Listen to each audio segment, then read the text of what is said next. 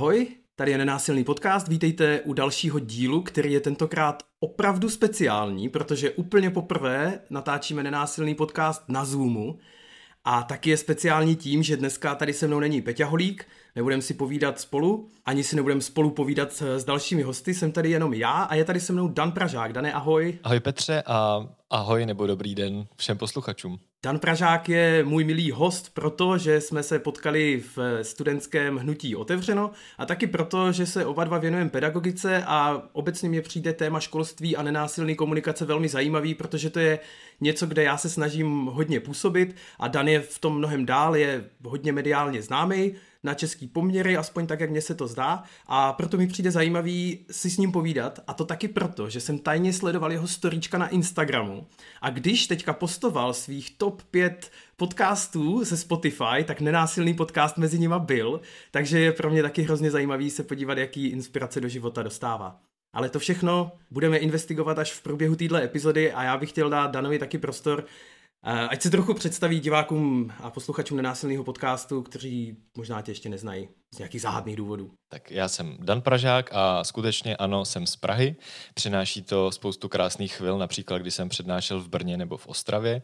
Jsem učitel, už nějakou chvíli. Poprvé jsem se za katedru postavil v prváku na vejšce jako suplující učitel.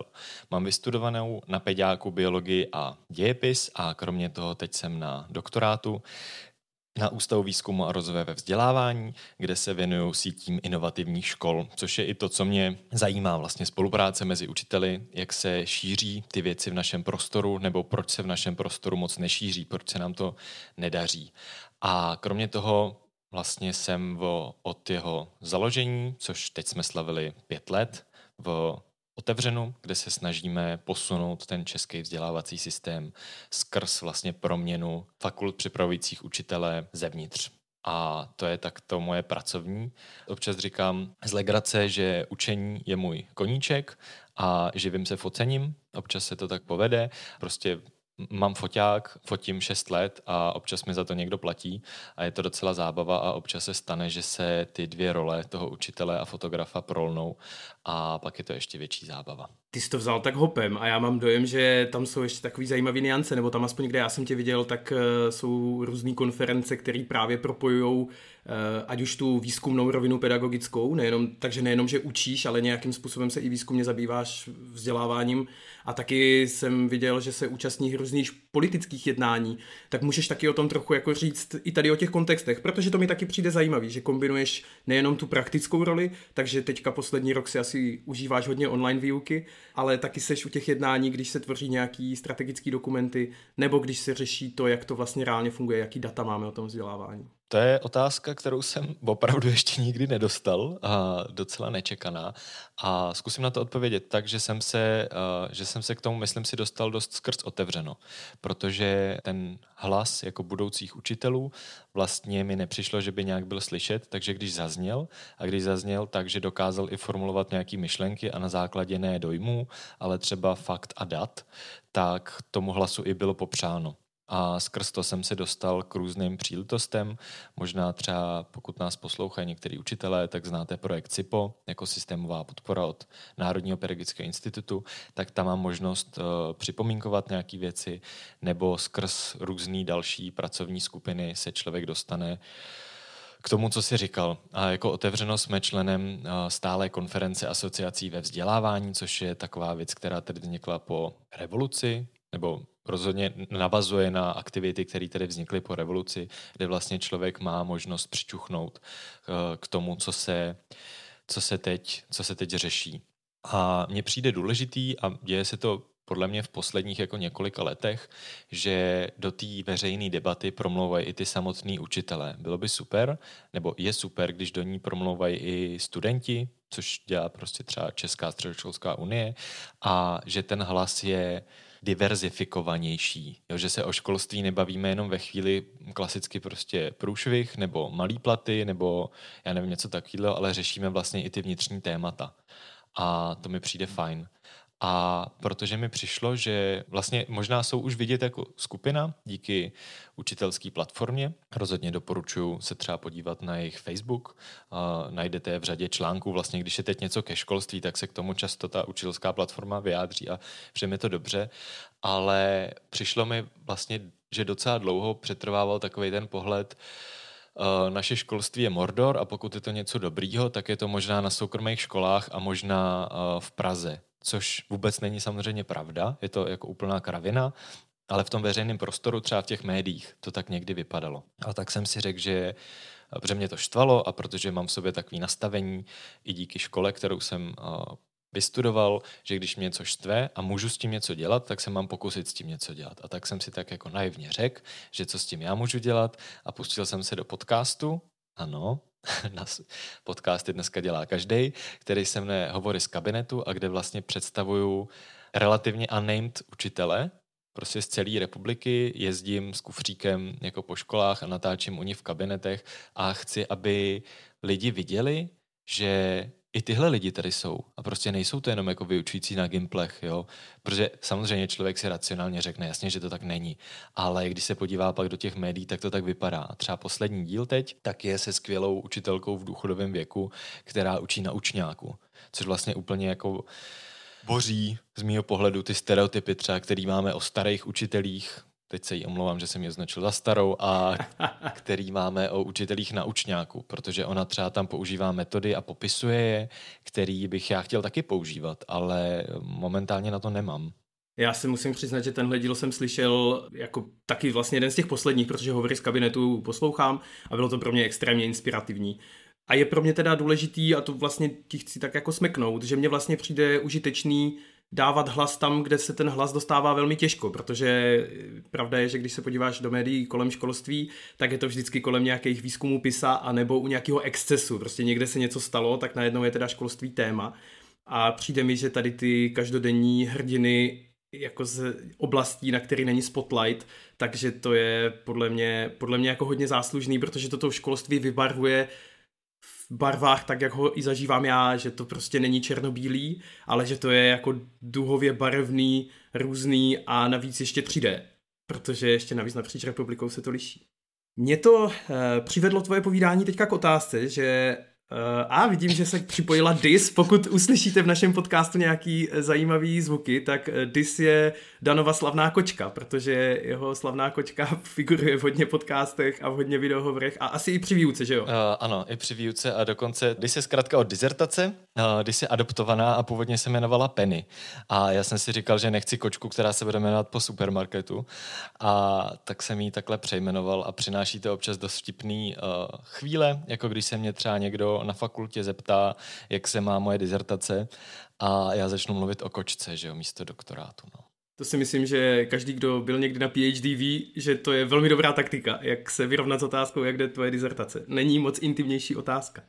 Hele, mě zaujalo, uh, ty nevypadáš aspoň podle toho Zoom callu, že jsi úplně jako uh, starý člověk, co se týká věku. Ty máš toho možná jako dost za sebou. A tak mě jako zajímá, jak se to stane, že ve svém věku se dostaneš k takovým věcem, jako že máš možnost připomínkovat nějaký věci, že vlastně v prváku na výšce už se dostal za katedru. Eh, jak se to jako stalo?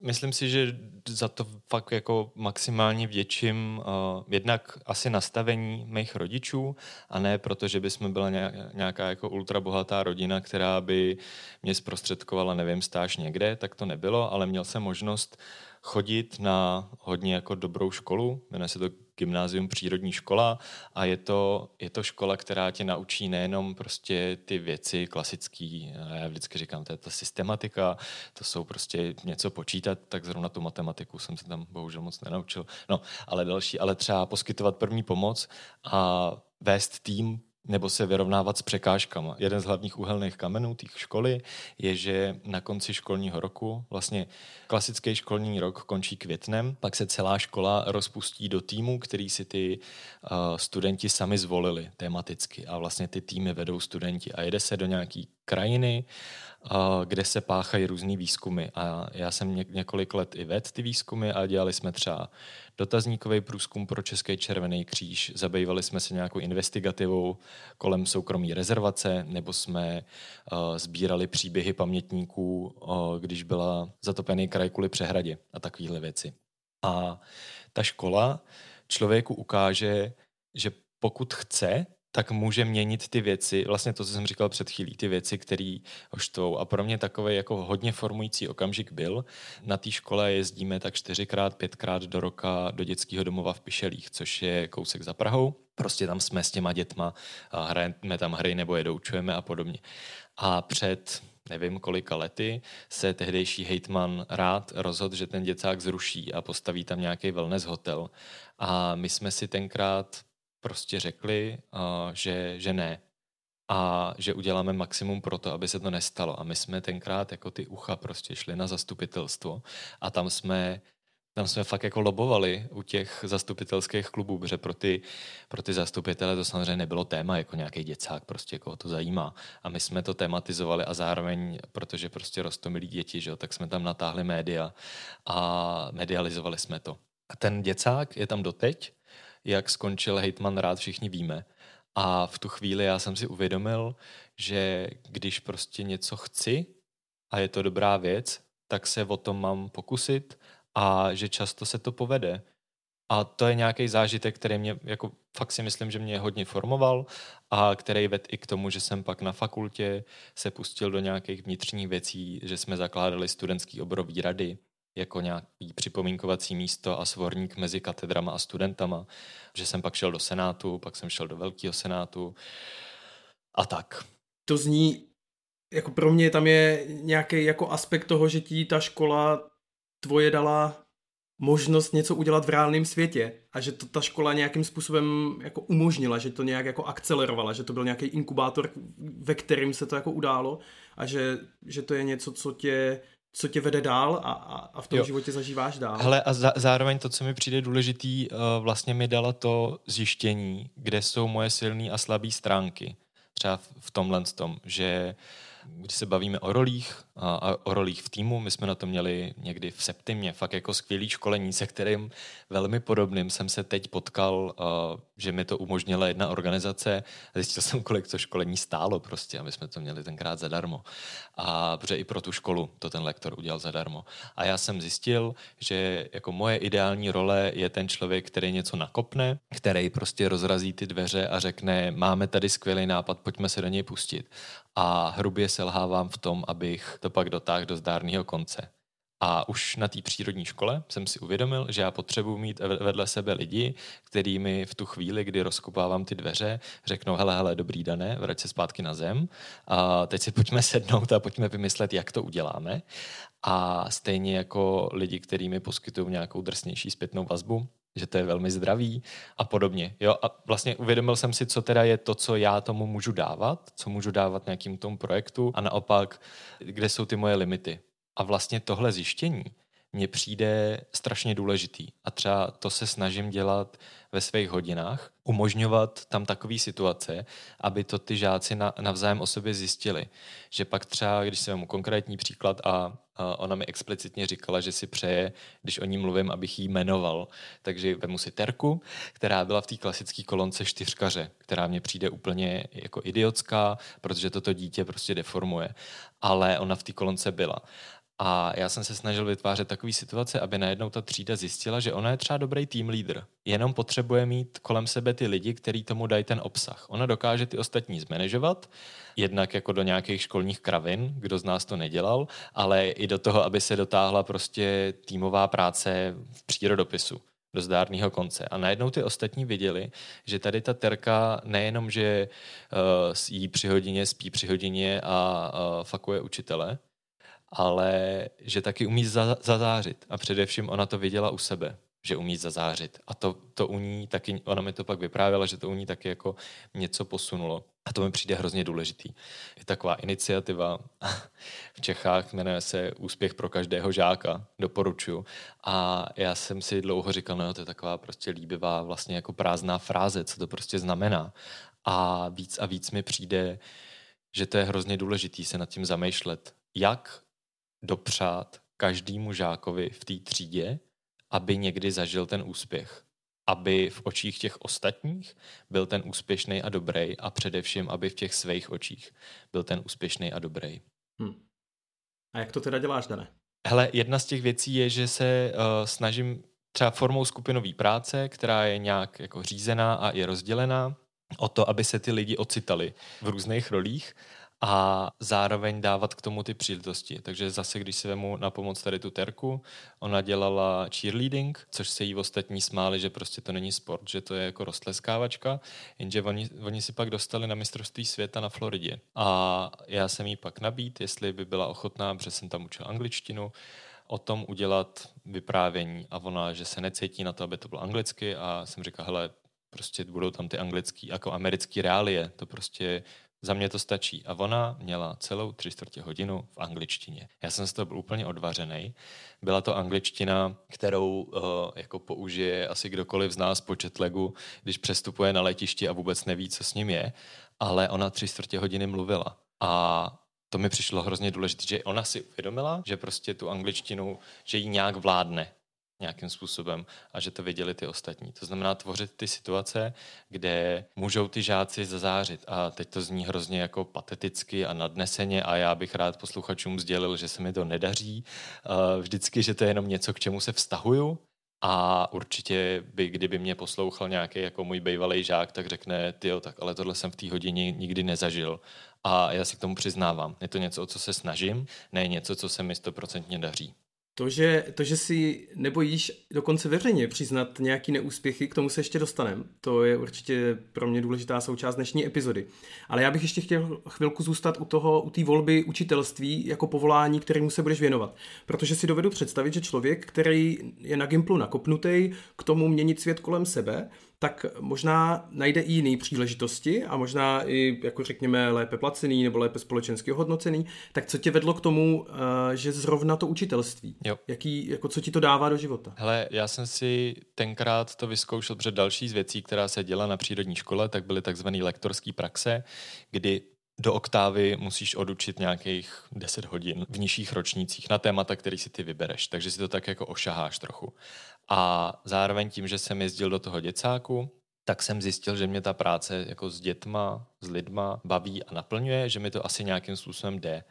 A šel jsem na peďák a stalo se to, že v tom pololetí jsem šel suplovat. A poprvé se taky stalo, že jsem odučil 6 hodin v kuse, kdy jsem si nestihl jako každou přestávku dojít na záchod a kdy jsem pak fakt seděl vyřízený v tom kabinetu v hlavu v dlaních a říkal jsem si, jako jestli tohle chci dělat. A vůbec nechápu, proč jsem si to tenkrát řekl, ale nějak jsem si řekl, že to chci dělat. A zatím i přes různé jako výkyvy mě to neopustilo a dává mi to ten smysl. A vlastně mě to neopustilo doteď, protože když si vemu, já to třeba srovnám s tím focením konkrétně, což je jako ve chvíli, kdy se člověk dostane na nějakou úroveň, tak je to nepoměrně líp placená práce a méně fyzicky i psychicky náročná. I když třeba člověk při svatbě se fakt jako hodně naběhá a má na sobě docela dost odpovědnosti.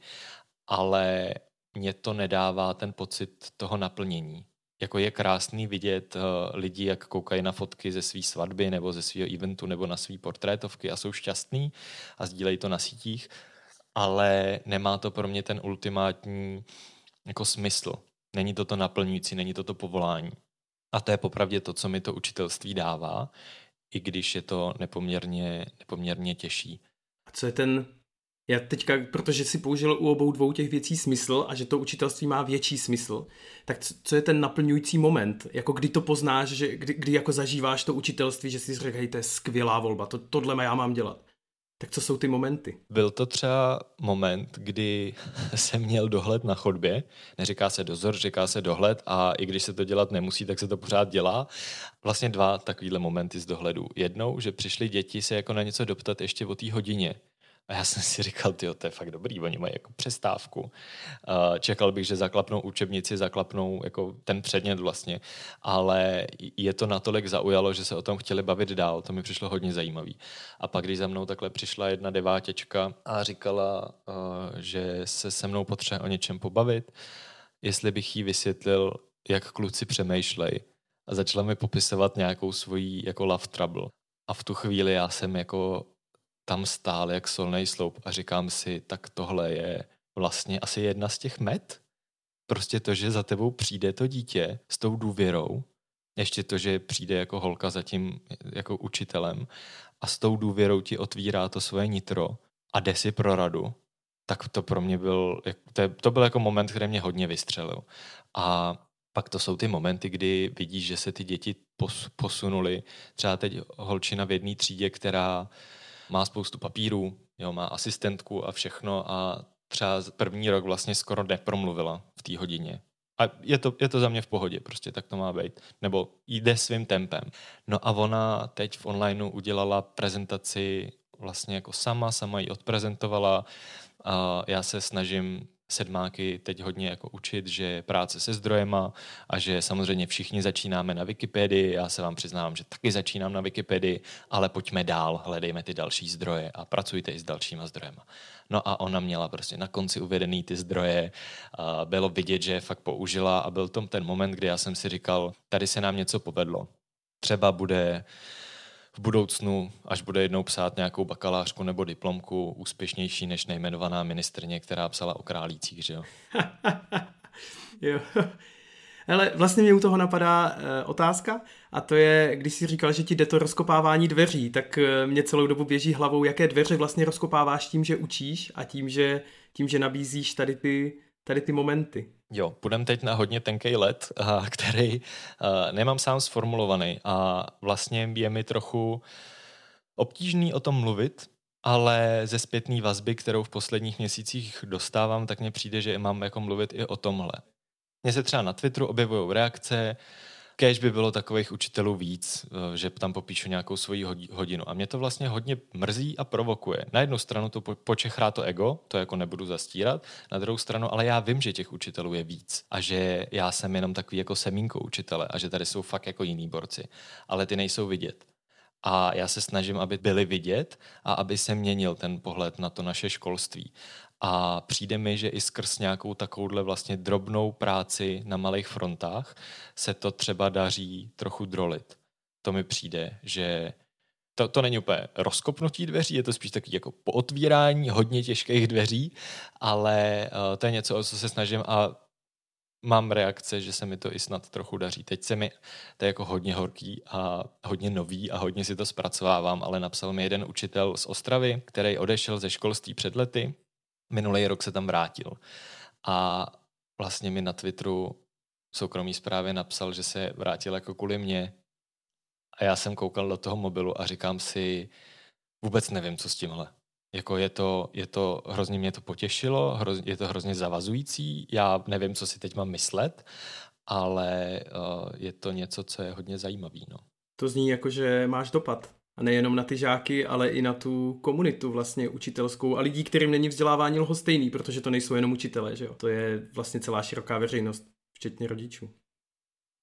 Možná bych se posunul tím pádem o kousíček dál a to je, já jsem tak začínal tu epizodu trochu marketingově, PRově, eh, že vím, že posloucháš nenásilný podcast, já stejně tak poslouchám hovory z kabinetu, takže v tomhle jsme si kvit. Ale vlastně se chci zeptat, když posloucháš nenásilný podcast, tak hele, co ti to dává za podněty? Ať už do práce nebo do života, protože prostě nenásilka tak nějak tady ty věci moc nerozlišuje, jestli je něco práce nebo život, protože furt jsme jenom jeden člověk. Věc, která mě často u toho napadá, třeba poslední jako nějak rok, je, že když je člověk ve stresu a unavený, tak sklouzává k nějakým komunikačním odkoukaným vzorcům, který třeba, když si vezmeme ty naše učitelské vzory, nebo, a teď nemyslím vzory, jako ke kterým vzlížíme, ale vzory, které jsme viděli, tak ne vždycky to dělali dobře. A že jsem se třeba sám přistihl u toho, že ze mě vylítla nějaká jako věta, se kterou jsem úplně nebyl spokojený. A pak jsem nad ní přemýšlel a říkal jsem si, a proč je to vlastně blbě, že tohle říkám. A to poslouchání nenásilného podcastu je pro mě nějaké jako usazování si těch věcí a dávání si do kontextu. A zároveň někdy otvírání obzorů. Mě třeba hodně teď bavilo to je taková blbá reklama teda, no. Ale jak máte teď tu sérii, že o lásce a o tom, jak ty lidi spolu mluví a ty jazyky lásky, jako co je to, co ten druhý potřebuje. A jasně, že to člověk nějak tak jako intuitivně ví, že prostě pro každýho je to trochu nějak jinak a že možná to ten druhý nemá úplně stejně jako ty, ale ve chvíli, kdy to někdo jako řekne, pojmenuje a vysvětlí, tak jsem tak jako byl v tom fitku, když jsem cvičil a říkám si, wow, a jo vlastně, ono to sice úplně dává smysl, ale takhle jsem to ještě neslyšel. A to je pro mě zajímavý. A i zároveň to, že přistupovat k tomu, co říkám tomu druhému, s tím, že ten druhý možná neslyší to samé, co já jako slyším v hlavě. To mi přijde docela takový jako téma a přesně i u těch dětí, jako hlavně prostě u těch dětí, protože ty děti máme učit přesně tohle. No, to jsem teď tu větu neřekl úplně jako šťastně, ale myslím tím to, že když já něco říkám, tak to třeba nezní tak, jak si myslím, že ten druhý v tom vidí nějaký jiný obsah. A daří se ti s tím nějak pracovat? Hele, já nevím, jestli se mi to daří. Myslím si, že se mi daří na to myslet a daří se mi se snažit na tom pracovat. A pak jsou chvíle, kdy si člověk říká, ty jo, já jsem prostě Jo, přiznám to. Člověk si říká, já jsem prostě ten jako dobrý učitel a prostě nedělám komunikační fauly a blá, blá, blá, blá, blá. Samozřejmě, že člověk dělá. A já se svoji třídu snažím vést k tomu, aby se nebáli jako mi říct i drsnější zpětnou vazbu. Prostě jestli jsem něco podělal, tak mi to řekněte. Neřekně, a řekněte mi to jako slušně. A pojďme si to prostě nějak formulovat s respektem, ale řekněte mi to. A byla takováhle situace, eh, kdy za mnou pak ta jedna žačka přišla a ona to řekla hrozně krásně. Ona říkala, pane učili, ten přírodopis a zeměpis s váma mě fakt jako baví, ty hodiny jsou dobrý, ale to třídnictví, to vám fakt nejde. To je vidět, že to děláte poprvé. Tak já jsem se tak jako vnitřně usebral a pak jsem jí poprosil, jestli by mi to rozvedla. A ona mi popsala dvě situace, kde jsem se fakt zachoval nespravedlivě. A mně to vůbec nedošlo. Já jsem to vůbec jako, pro mě ty situace byly dávno přikrytý něčím jiným, vůbec nebyly něco, nad čím bych se zamýšlel, ale pro ně jako třídu to byl nějaký big deal, kde měli pocit, že jsem vůči nim byl nespravedlivý. A to pro mě bylo hrozně důležitý, to uvědomění si, že i když prostě na tom, nebo ne to jasný, i když na tom pracuju, eh, i když se o to snažím, tak to stejně failnu a těm dětem to může způsobit nějaký šrámy, který bych jim způsobovat úplně neměl. Zároveň mi to zní, jako že už tam, že, že máš tu odvahu se jich na to zeptat.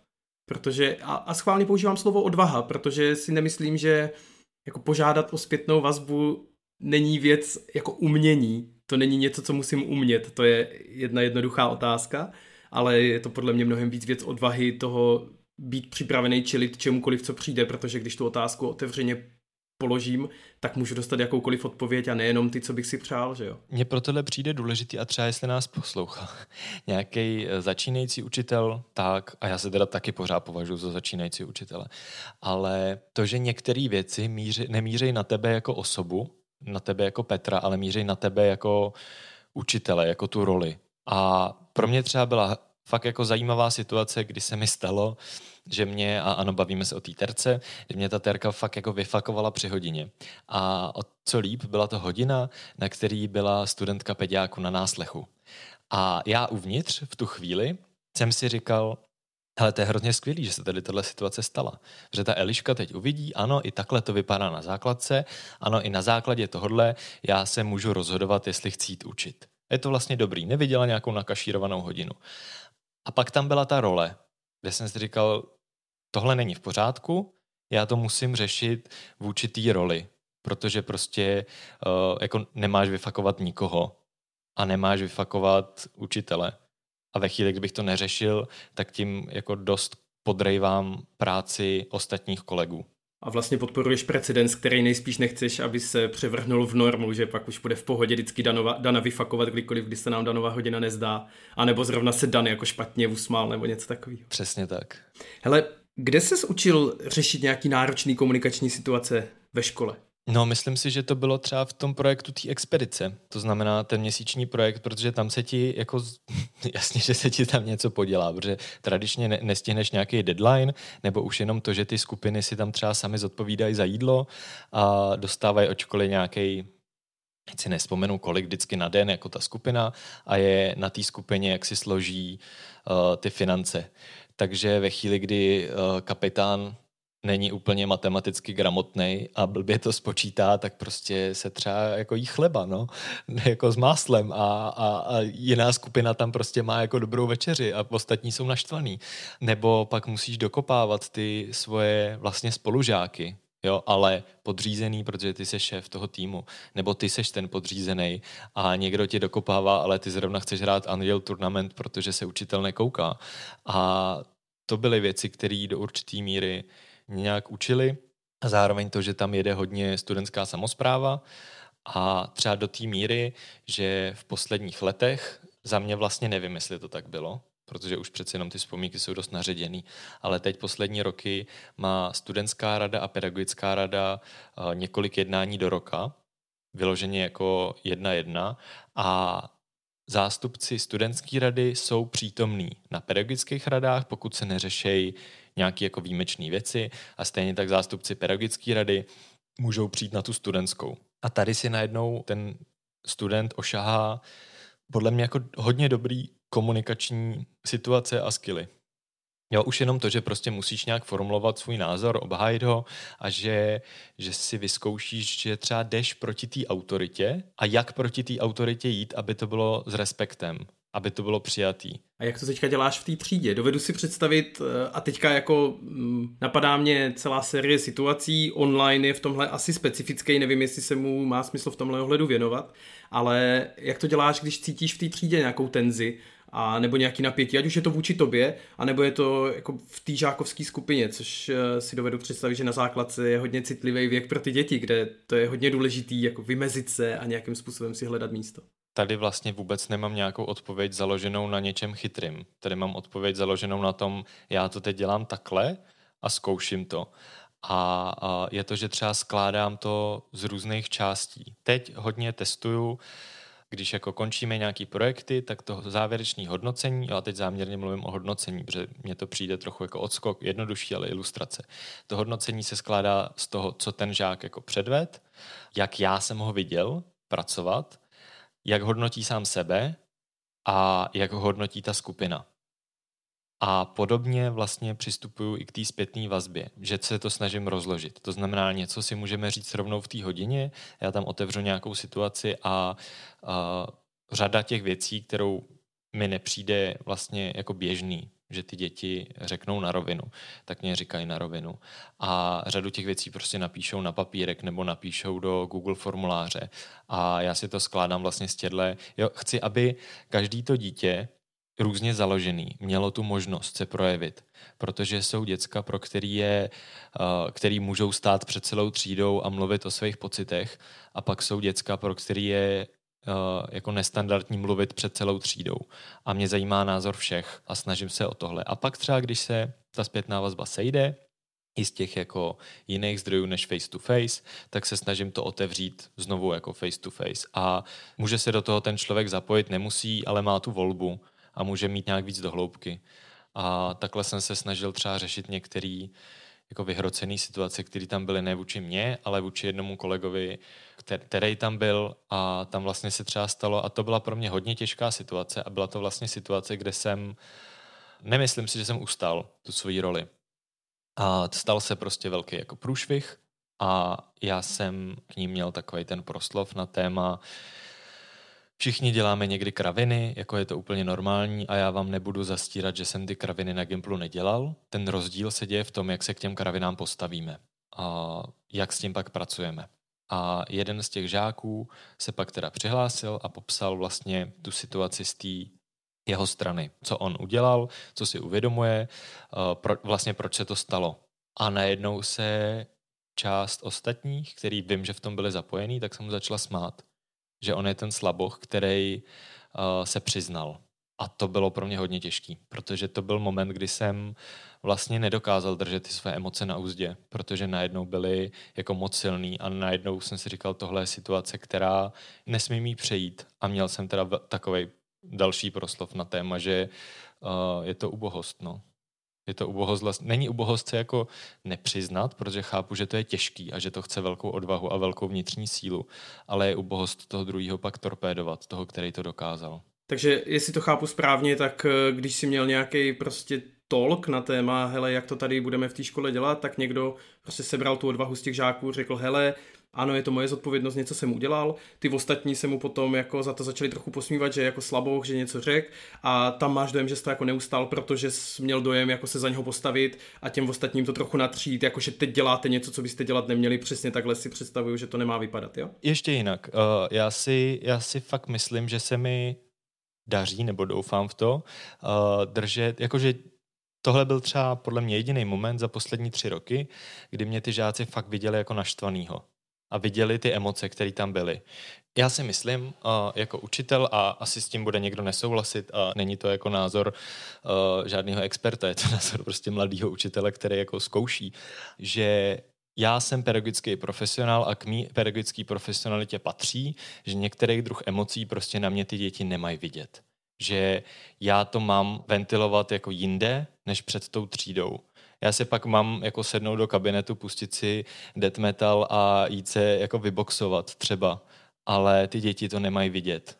A tohle byla chvíle, kdy to jako hodně bylo vidět. A bylo hodně vidět to moje jako naštvání, vlastně uh, zklamání, zoufalství a podobně.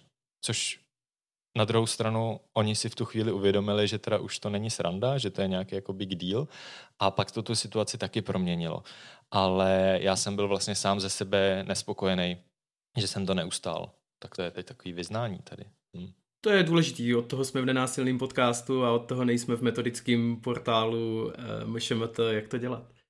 A přijde mi i zajímavý to, co říká, že vlastně výsledek je ve finále pozitivní, ale nejseš spokojený s tou cestou, jakýmu se k němu jste se dostali. Jo, protože já nechci, nechci učit ty děti to, že uh, když někdo zařve a praští pěstí do stolu, což jsem teda neudělal, ale jako obrazně řečeno, Jasně. takže to je ten deal breaker prostě, nebo to je ten jako moment, kdy se to mění.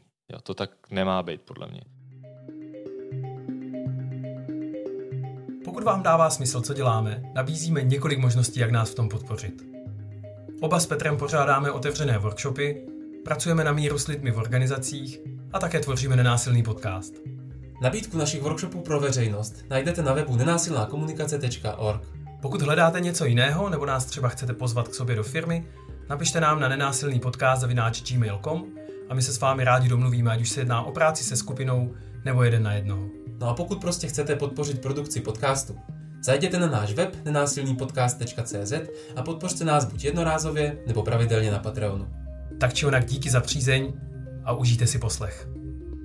Dane, přesunul bych se k další části. Díky za tohle. A ta, ta další část je pro mě důležitá, ty jsi už si o ní mluvil, a to je jsi hodně aktivní v médiích a na sítích. Ty jsi mluvil o Twitteru, já jenom když jsem tak jako na prasáka hodil do Google Daniel Pražák, tak mi vyskákalo prostě DVTV, učitelská platforma, učitelské noviny, Eduin a další prostě místa, kam se tak jako běžně lidi asi dívají, když hledají nějaké informace a tvoje jméno na všech z nich je. A mně přijde zajímavý se trošku jako věnovat tomu, co ti to dává, že seš v podstatě veřejně známá osobnost, že jako každý, kdo to hodí do Google, tak o tobě zjistí vlastně docela dost věcí, nebo aspoň o tvých názorech, nebo o nějaké tvý veřejný personě, o tom, co dáváš najevo.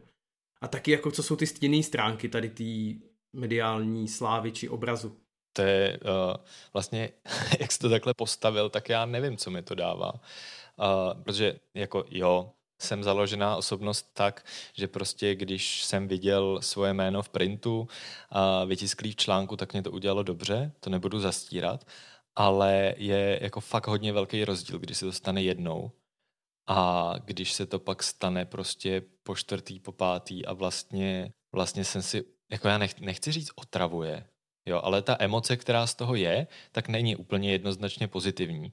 A hlavně s tím je spojený, tím je jako spojený vlastně hodně tý jako negativní stránky. Popíšu konkrétní příklad, který byl moc zajímavý, když bylo to DVTV, který pro mě teda bylo jako obrovská čest a upřímně já jsem, já jsem z toho měl strašlivý nervy a nejvíc jsem se bál toho, že tam proti němu budu sedět, proti tomu Veselovskému, budu jako slintat a budu, budu říkat, prosím nás mluvte a já tady budu jako nábožně poslouchat.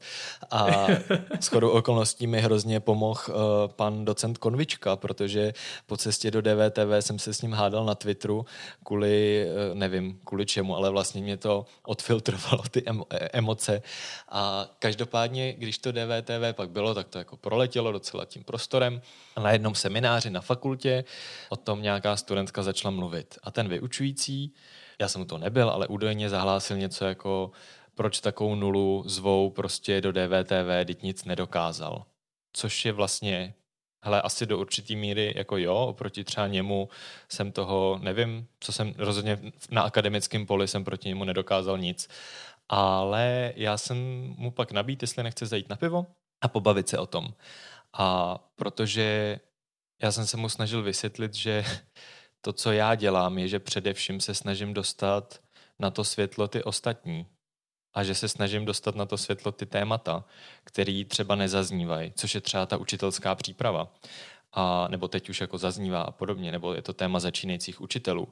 Ty jsi mluvil o těch PISA testech, tak v PISA testech můžeme vyčíst i jiné věci, než kde v žebříčku matematické gramotnosti se nacházíme, ale součástí jako téhle baterie testů jsou to ještě PISA, PIRLS a TIMS, tak je třeba to, jak učitelé věří sami sobě ve smyslu jako učitelská sebedůvěra, která je u nás strašně zajímavá. Rovnou jako teaser je velmi nízká. Jako český učitel ve srovnání se zahraničím málo věří tomu, že dokáže mít dopad na učení žáka. A přitom ale výsledky našich žáků vlastně vůbec nejsou nějak jako extrémně podprůměrný, tak, jak bychom si třeba mysleli. Jo, tak to trochu z těch dát. A že tohle se já snažím dostávat do těch médií, ale to médium potřebuje mít nějakého toho nositele té informace. Potřebuje mít to jméno. A já jsem se mu snažil vysvětlit, že to beru vlastně jako nějaký jako servis. Pokud mým cílem je, že chci proměnit vnímání školství ve veřejné debatě nebo nějak tomu na pomoc, tak ano, musí mít skůží na trh, a někdy to taky ale znamená, že jsem v DVTV a je to hrozně cool a prostě pak člověk vidí ty lajky a lítá mu ten dopamin úplně prostě z, z očí a z uší. Ale někdy prostě přistane telefon, jestli může jít v 7 ráno do živého vysílání jako s náměstkem ústředního školského inspektora na téma učitelských platů. A to nechceš, a zároveň víš, že ten, nebo te, ten novinář ti řekne, že už prostě volá na pátý číslo a že už teda neví. A víš, že v zástupu těch dalších čísel možná je někdo, o kom si říká, že by bylo dobře, aby ty vole. Uh, jo, jo, pojď do toho, pojď do toho. Jo, jo tak prostě, že jsou jako i vlastně hlasy, který uh, ti není úplně příjemný, aby zněli a že jsou prostě destruktivní hlasy a že ty můžeš na pomoc tomu, že teda půjdeš v 7 ráno do toho jako živáku, které je fakt na nic, budeš se na ně prostě připravovat jako do rána, je to nepříjemný a, a je to v hubu v tom mediálním slova smyslu, ale je to nějaká, já to vnímám vlastně jako službu. A teď nevím, jestli to uh, tvým posluchačům bude dávat smysl a nebudou si říkat, to je fakt namyšlený idiot. A možná jo, ale takhle to vnímám. Jako zároveň, zároveň dané i na myšlení idioti můžou dělat dobrou službu. To se, to se jako nevylučuje. Jako je, je vlastně, ještě mi přijde dobrá věc. Uh, to vědomí toho, že ty ve chvíli, kdy máš teda tu pozornost, máš ten spotlight, tak můžeš něco posunout. A pro mě třeba to, že teď ten rozhovor s tou uh, učitelkou na učňáku, kterou by asi jako nikdo jen tak někde nechytnul, tak je v tuhle chvíli nejrychlejší rostoucí díl hovorů z kabinetu. Je rychlejší rostoucí než kovy, třeba, se kterým jsem dělal rozhovor. A to, že si jako litr lidí během prvních 14 dnů poslechlo názory téhle paní učitelky, tak mě fakt těší. Jakože to mě hodně zahřává. Zahřej. Hřeje, hřeje mě to. Nebo když třeba teď vyhrál uh, Eduínu Josef Mačí ze Seznam zpráv, kterýmu jsem nějak jako lehce pomáhal třeba s obsahem nějakých článků, tak mě vlastně těší, že se mohl na pomoc tomu, že tenhle člověk píše dobře, je vidět a je to skvělý. Super. Vlastně to odpovědělo i na moji otázku, z kterých těch aktivit mediálních máš největší, největší radost, ale stejně tu otázku chci položit, kdyby tam byla ještě nějaká jiná. Přijde mi dobrý pozorovat vlastní jako myšlenky, motivace a dávat si k ním nějakou jako uh, kritiku, protože první odpověď na tohle mě prostě nejvíc dělá dobře, když se mi podaří někoho jiného dostat do těch médií. A teď si říkám, a dané, není to jenom póza, jako nechceš tam být ve skutečnosti hlavně ty. a nějakým kolečkem otázek a odpovědí sám vůči sobě si docházím k tomu, že to tak opravdu je. Protože úplně upřímně a otevřeně to moje ego se nakrmí tím, že jsem tomu člověku pomohl ho tam dostat, že v tom jsem jako nějakou třeba hybnou silou a nemusím tam být vidět. A upřímně z druhé strany je to taky mnohem jednodušší. Protože pak, když prostě je nějaký backfire, protože vždycky je nějaký backfire, když jsi vidět, prostě někdo, někdo řekne, řek to jako debil, nebo uh, co, co ta nula má co mluvit, nebo bla, bla, bla, bla, bla. Často to jsou jako relevantní věci, teda to zase jako nechci schazovat. Tak uh, když to jde na tebe, tak se s tím nějak vyrovnáváš, no. Jo, takhle třeba bylo zajímavé, co to vyvolalo to DVTV, že vlastně toho hejtu bylo docela hodně a mně přišlo zajímavé si ty hejty projít, protože někdy v těch hejtech, eh, když, když z toho jako odlepíš ten emoční nános, náboj, nevím, tu slupku, tak tam jako najdeš věci, nad kterými se zamyslet a říct si, takhle mě ty lidi vidějí a je to třeba člověk, se kterým bych jako já si nikdy na kafe neset, ale přesto on vlastně mě může něco naučit. Třeba o tom, jak se na mě kouká. A pravděpodobně je takových lidí víc, který se na mě takhle koukají. Tak se teď nad tím zamyslím, co můžu udělat pro to, uh, aby to tak nebylo, jestli je to třeba relevantní. Nebo si dojdu třeba k tomu, že když jako zazní, seš moc vidět, tak to je velmi, jako, velmi relevantní a co se stane, když a když a když. Jo? Vlastně udělat si jako díky těm lidem tohle kolečko, který si myslím, že je zdravý. Teď jsme se bavili trochu o tom backfireu, který přijde na to, že sdílíš nějaké své myšlenky nebo pozitivní vize nebo nějaké své prostě názory. A zároveň já na tvých sítích, a nebo tak, když se i známe, tak eh, konec konců i v tomhle povídání, docela často sdílíš i ty svý neúspěchy, i ty nejistoty a prostě takové ty věci, které by nebyly prostě v top 5, jak to dělat. Proč ti to přijde důležitý? A zase teď to bude prostě možná znít strašně namyšleně, ale myslím si, že to těm lidem dlužím.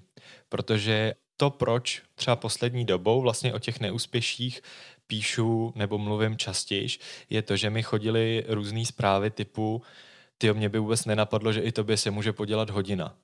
A mě to vyděsilo. Jakože fakt mě to vyděsilo, protože samozřejmě, že se mi jako podělávají hodiny a že, že prostě ten poměr jako není nějak sluníčkovej. A uvědomil jsem si, že ve chvíli, kdy ty lidi, kteří jsou vidět, budou mluvit jenom u těch úspěch, úspěších, tak tím vlastně těm ostatním říkají, podívejte, my jsme jenom úspěšní a to, že se vám někdy něco podělá, tak znamená, že vy jste jako špatný. A to je přece úplná kravina. A tak si myslím, že ve chvíli, kdy na mě je nějaká ta pozornost, určitá, větší nebo menší, tak já vlastně mám taky poukázat na to, že jak se to děje a že se, že se mi prostě dějou ty faily a třeba jak se s nima vyrovnávám a třeba proč se mi staly, jak jsem si to reflektoval. A o tom pak vyšel rozhovor v deníku N, což bylo taky zase jako co si budem prostě na, jako moc pěkný na ego a vlastně jsem si říkal, jestli si to můžu dovolit, jestli pak pro ty lidi nebudu jako loser. A řekl jsem si, že mi to za to stojí to risknout. A najednou jsem zjistil, když mě, no prostě jeden jako ředitel, který je fakt jako osobnost, tak mě posílal fotku, že to má pověšený v ředitelně, protože chce začít taky víc mluvit o těch svých neúspěších. A já jsem si tam jako seděl a říkám, tak tady jako cítím teď hodně velkou vděčnost. A přijde mi prostě důležitý otevřeně mluvit o tom, že všem se nám něco nedaří a že to vlastně naprosto v pořádku. A třeba když říkám něco začínajícím učitelům, nebo ani to nemusí být začínající, ale prostě chtějí po mně lidi, abych mluvil o svých výukových metodách, tak vlastně teď vždycky říkám, ty děti se nejednou budou učit to, co je tou metodou učíte, ale učí se tu metodu. A i vy se tu metodu učíte. A je velmi pravděpodobný, že když teď vemete tuhle metodiku, která je takhle, takhle napsaná, je to ta jako verze 5, 0, tak vy, vy musíte začít na té jako verzi 1.0 nebo prostě 0,5, hmm. protože se to musí naučit ty děti, vy si to musíte ošahat. A že je vlastně úplně v pořádku, když se to nepovede a má to smysl pak zkusit znova a znova a znova. A třeba, až budeme u verze 3.0, tak to najednou zafunguje a vy uvidíte, nebo my uvidíme ten jako zázrak a ty srdíčka. Vyvstala ve mně teďka otázka, když o tom mluvíš, uh, jak se dívají na tvoji pozici, jako napadlo mě tvoje nejbližší okolí, ale abych to trochu specifikoval, tak je to vlastně jako třeba pedagogický sbor. Jakože si dovedu představit, že mít v pedagogickém sboru Dana Pražáka, který chodí po DVTV, dostává CD Eduida. To jsem nedostal. A jednou za čas se objeví. A tak to já jenom předvídám budoucnost. Jo, jo? Ale jo, jakože si dovedu představit, že to možná jako taky vyvolává nějaký nejenom jako pozitivní ohlasy, ale možná i nějaký tenze. To samý jako rodiče.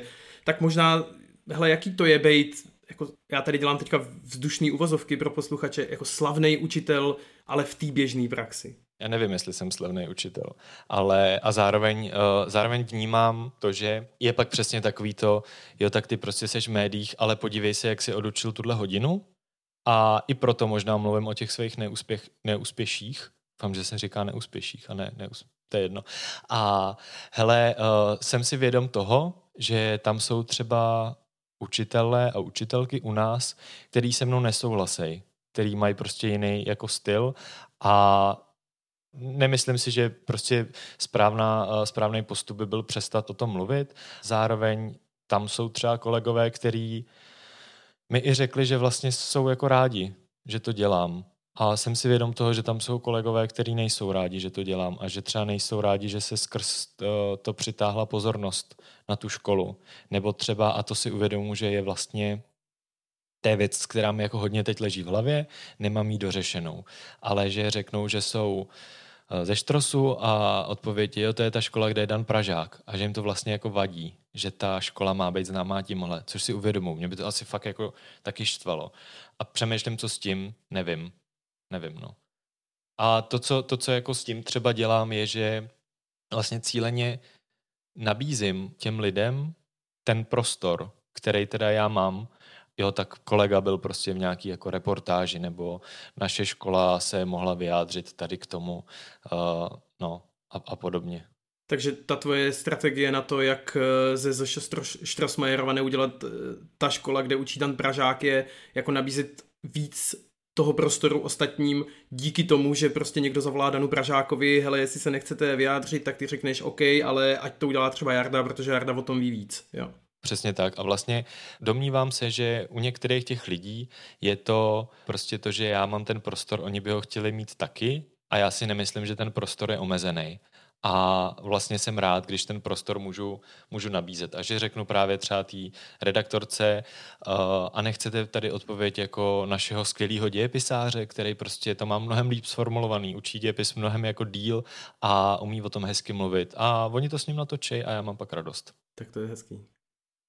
Dane, blížíme se k závěru a mám pro tebe takový lehký otázky, víš, jenom tak jako závěrem. A ta první z těch velmi lehkých otázek je, hele, o jaký svět usiluješ tím vším, co děláš? O svět, kde uh, už neříkáme, kdo umí, umí, kdo neumí, učí. A o svět, kde navzájem jako respektujeme svůj názor. A rovnou si to jako můžu teď podtrhnout židli. Před natáčením jsme se bavili o očkování, což je prostě big, big téma a bude. Jako to teď sakra bude velký téma. A upřímně já nevím, jestli bych dokázal vést s plným respektem diskuzi s člověkem, který mi řekne, já se nenechám očkovat proti covidu, protože to platí Soros. Hej, nevím, nevím, jo. Ale přijde mi důležitý, abychom do interakcí a i třeba do těchto interakcí se pokoušeli vstupovat s tím, že ten druhý člověk má právo na názor a nesnažili se ty druhý jako přemlátit argumentama, ale vést s nima dialog. To je nějaký svět, o který se snažím ve svých třídách. Tak já možná dodám jenom takovou technickou poznámku, že natáčíme v neděli 6.12.2020 v probíhající pandemii u rozvolňujících se opatření a e, uvidíme, kam nás tato situace zavede a kdy bude vakcína a jaký dialogy pak povedeme. A jestli jí platí Soros. A jestli jí platí Soros a Bill Gates do ní nadspal všechny ty čipy, aby se mu tam vešly. Hele, ať to nerozmělníme, ten závěr, tak uh, mám pro tebe poslední otázku a je to spíš takové nabídnutí prostoru, o kterém jsme tady hodně mluvili, že ho rád taky sdílíš ostatníma, ale tenhle chci, aby si vzal ty a to je, co by si chtěl vzkázat posluchačům nenásilného podcastu, protože um, tohle je velmi speciální epizoda, vlastně tady moc neřešíme nějaký podněty ze světa nenásilné komunikace, že bychom se o nich metodicky bavili, já k ním jenom poutám pozornost na to prožívání v průběhu toho povídání, taky jsem se tě ptal na to, jak to zažíváš, prostě co, co, se, co se děje ve tvém okolí a tak. A zároveň je to trochu učitelská a vzdělávací epizoda, to si nemusíme zastírat a já jsem ji tak chtěl. Tak eh, bych ti chtěl dát na závěr takový prostor, vzkaz, cokoliv, co budeš chtít vzkázat těm milionům posluchačům, kteří poslouchají každou naši epizodu. Teď si uvědomuju, uh, jak tahle otázka je hrozná, když ji kladu já. Uh, je to skvělý pocit, díky za to prožití. Uh, možná ji přestanu klást na konci rozhovoru. Ale ta odpověď by byla nebojme se dělat chyby a nebojme se zkoušet nové věci. Jo, že někdy vlastně nás blokuje, budu mluvit teď o sobě. Někdy mě blokuje strach z toho, že když budu zkoušet novou věc, tak udělám chybu, ono se to nevyvede, a budu smutný a já nevím co, nebo někdo pak bude smutný. Ale přistupujme k těm věcem s tím, že je v pohodě, když prostě uděláme tu chybu, protože z té chyby se můžeme poučit a můžeme se s ní poučit nejenom my a je v pohodě zkoušet nové věci a je v pohodě jako selhávat a má smysl se o to snažit dál, protože to je to, co nás posouvá dopředu. To by byl asi nějaký pokus o vzkaz závěrem. Myslím si, že to platí jako jak pro tu nenásilnou komunikaci, protože to je prostě těžký.